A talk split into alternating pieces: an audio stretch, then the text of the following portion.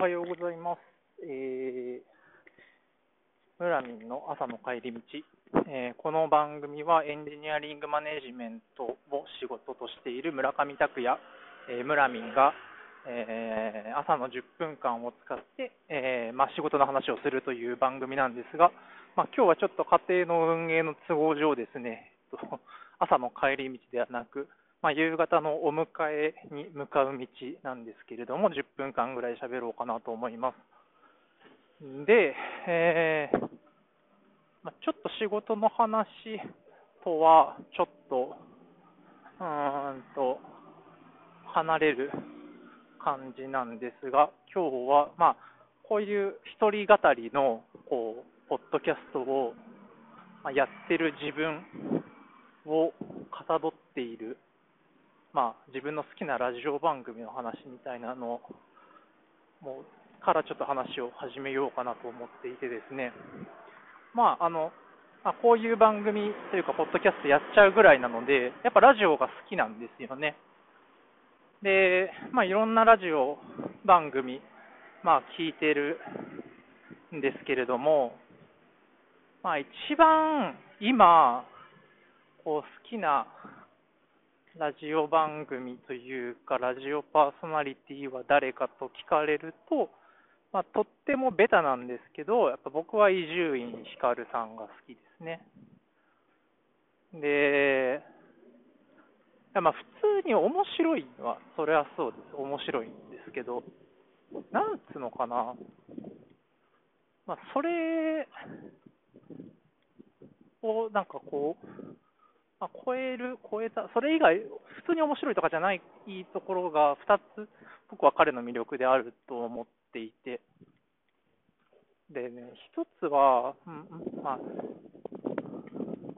まあ、2つっていうか1つですね、1つなんですけど、彼は、やっぱ落語家だっていうところが、をなんかいろんなところで感じる。それがやっぱなんかこう普通のラジオ番組とはちょっと違うところなのかなって思っていて、彼がなんかこう、あこの人落語家なんだって、あのまあ、知ってる人は知ってると思うんですけど、まあ、彼って、もともと若い時に、あの三遊亭の、まあ、円楽、まあ、今の円楽、6代目の円楽さんの、まあ、が当時、楽太郎さんだった時のに弟子で入って、で、だから5代目の円楽さんですよね、亡くなったあの商店の司会をやっていた円楽さんの、まあ、門下に入って、まあ、前座修行を終えて、2つ目にまで、まあ、なって、まあ、辞めてるんですけど、あのなんで、立派な落語家なんですよね。で、まあ、も最初に、あ、この人落語家なんだ、本当にって思ったのは、あれ、いつだっけな、僕が大学生とか、まあ、もしくは社会人の1年目、2年目ぐらいだったと思うので、えー、っと、もう10年ぐらい前になるんですけど、その深夜ラジオのフリートークの中に、さりさりげなく、あの、落語の時そばっていう、あの、お蕎麦の、あの、時そばっていう、えっと、落語のまあ、ギミックを、まあ、入れたっていうのがあるんですよね。あ時そばっていうのは、まあ、なんかその、おそばの料金をちょろまかすっていうお話なんですよね。なんか、1、1銭、ん ?1 銭だっけな。なんか、1つ、2つ、3つ。で、途中でまあ7を抜かすんですよね。途中で今何時でいいって聞いて、1、2、3、4、5、6、8みたいな感じで、結局、あの、11銭払ってるのに、ように店がで10銭しか払ってないみたいな、まあ、そういうちょろまかしをするみたいな。で、なんかそれを真似しようとしたら逆になんか多く数えちゃって多く払う、えー、払っちゃいましたみたいな、まあそういうオチの、まあ古典中の古典の、まあ、落語があるんですけど、まあ、なんなら僕が唯一知ってる落語それぐらいだったんですよね、当時ね。まあ、高校のなんか芸術鑑賞会みたいなので、えっと、その落語、時そばを見た記憶があって、それが現代的なお話の中にさらっと入ってるみたいな、あなんかこう、時に、あ、この人って本当に落語家なんだみたいなのを、まあ、思ったのがきっかけで。で、まあ、時は流れて2021年なんですけど、えっと、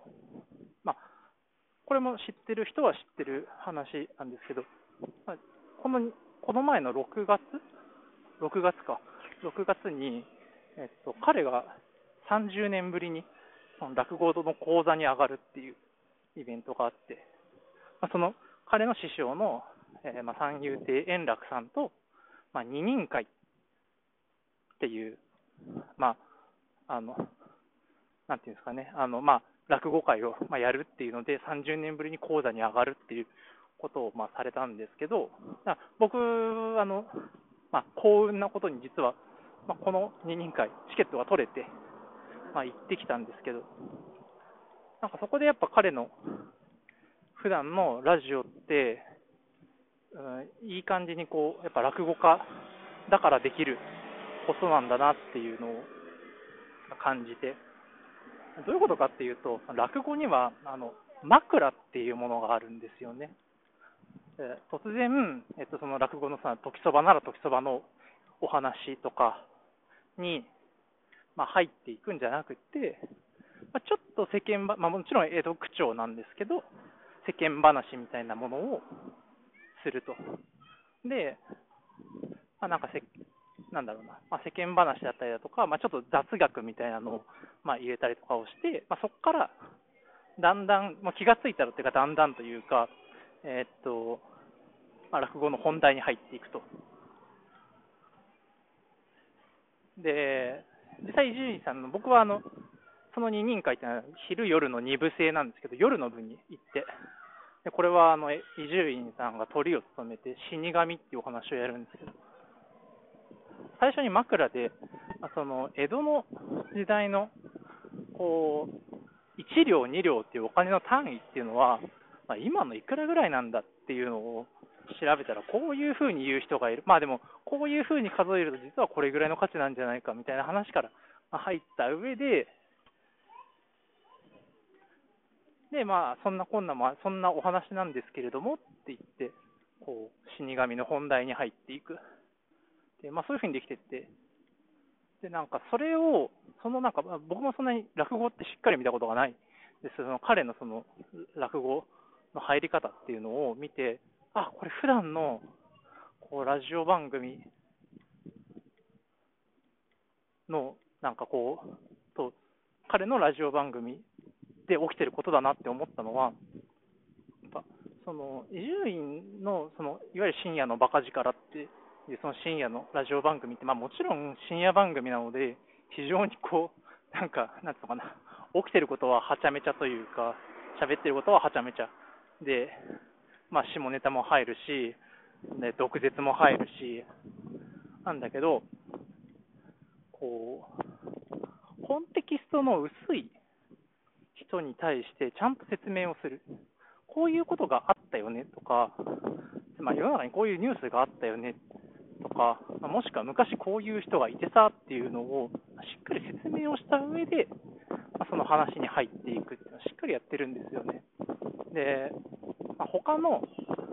深夜ラジオとかを聞いてると、それがないんですよね。なんで、こう、世の芸能ニュース、大体こう、うーんと、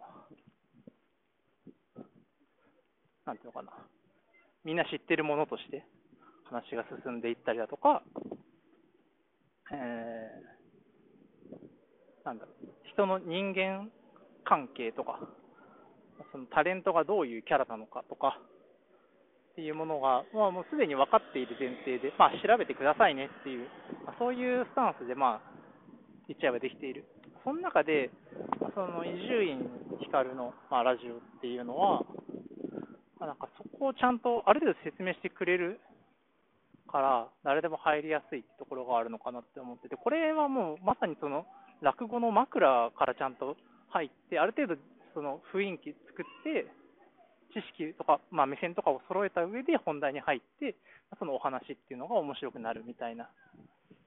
そういうなんか配慮が、まあ、まあ、彼の中に自然とできてるのかなっていうのをこう感じる。んですよね。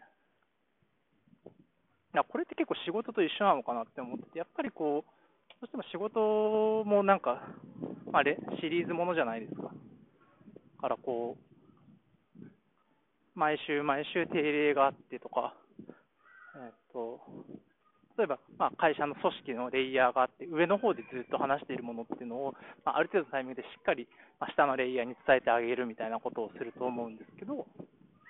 なんか、それ何の話とか、そもそもどういう話だったのとか、え、そんな話あったのみたいな風に、こう、メンバーからこうマネージャーって、こうそういう苦情とかって、まあ、まあ、大体言われると思うんですよね。で、それをなるべく言われないようにしましょうっていう、まあ、話が、まあ、どうしてもこう、こう情報を伝えてあげる結節点となるマネージャーの役割としては、まあ、どうしてもそういうふうにメンバーからクレームを受けたりとかすることとが、まあ、割と日常茶飯事というか、まあ、そういうのと戦っていくのが仕事だと思うんですけど、ま、そうしないためにどういうふうにあらかじめちゃんと目線を合わせた上で、こう、なんていうのかな、情報を伝えてあげるか、伝えてあげる情報にサプライズがないっていう状況を、まあ、作ってあげるのかみたいなことを、まあ、やんなきゃいけないっていう、うん、なんかそういうのを、なんかこう、こうなんで自分が伊集院さんのラジオ好きなのかなって考えたときに、あなんかそういうとこは仕事に通じてるなとかっていうふうにはい、思ったりしますかね。という感じで、えー、間もなく保育園に着くところなので、今日はこの辺で、はい、お後がよろしいようで、村上拓也でした。